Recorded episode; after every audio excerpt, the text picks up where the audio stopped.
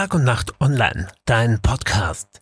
Nach dem Brand in dem seit Jahren leer stehenden Hotel in Klagenfurt will die Stadt den Besitzer aus Polen in die Pflicht nehmen, seine Bau- und Sanierungsabsichten in die Tat umzusetzen, da das Gebäude einsturzgefährdet sei. Im Hotel Wörthersee war am Montag ein Zwischendeckenbrand ausgebrochen.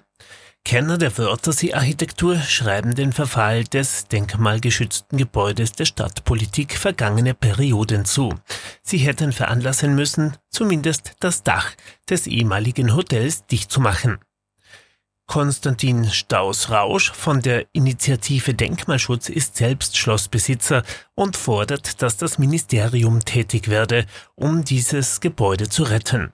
Das Bundesdenkmalamt in Kärnten hat das Möglichste getan. Soweit bekannt ist, wurde über Jahre versucht, ein Konsens zu finden. Das Problem ist, dass dem Denkmalschutz von juristischen her oftmals nicht die Möglichkeit gegeben ist, weiter vorzugehen. In dem Fall ist es dringend notwendig, dass den Investoren die Route ins Fenster gestellt wird.